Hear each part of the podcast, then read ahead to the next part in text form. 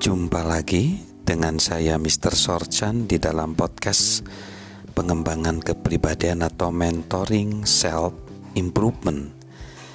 Kita saat ini tiba di langkah kelima bagaimana kita bisa menjadi pribadi yang sukses, pribadi yang berani sehingga sukses yaitu saksikan cakrawala kita meluas seiring tindakan yang berani saksikan cakrawala kita, perspektif kita akan meluas seiring tindakan yang berani. Kehidupan yang kita alami akan berkembang atau menyusut sesuai ukuran keberanian yang kita tampilkan. Mereka yang bersedia mengambil resiko mengeksplorasi batasan-batasannya menghadapi kekurangan-kekurangannya, dan sesekali mengalami kekalahan akan maju lebih jauh daripada orang yang dengan takut mengikuti langkah aman dan terprediksi.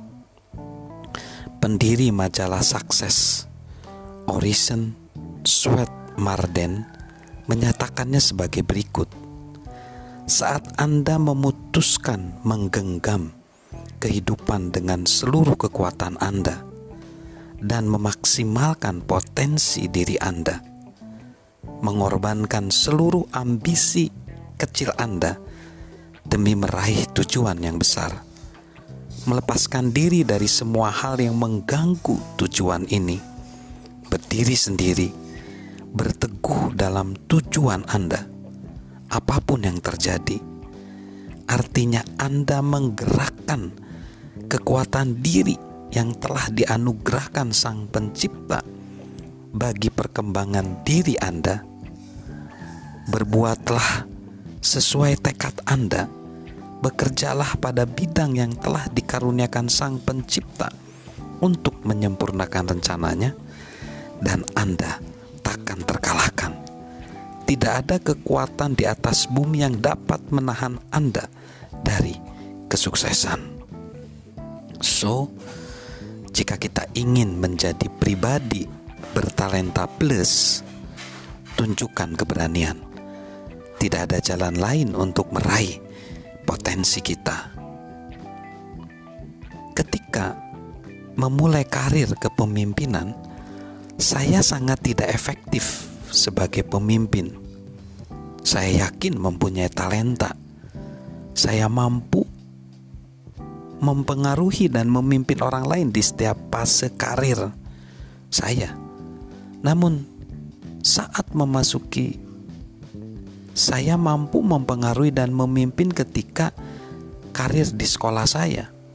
Namun ketika memasuki dunia nyata, harapan-harapan saya mengecewakan sekali. Talenta saya sedang diuji dan saya gagal. Masalahnya, saya terlalu ingin menyenangkan semua orang. Membahagiakan orang lain adalah hal terpenting bagi saya. Kesimpulannya, saya jadi kurang berani membuat keputusan tepat yang sering kali tidak populer.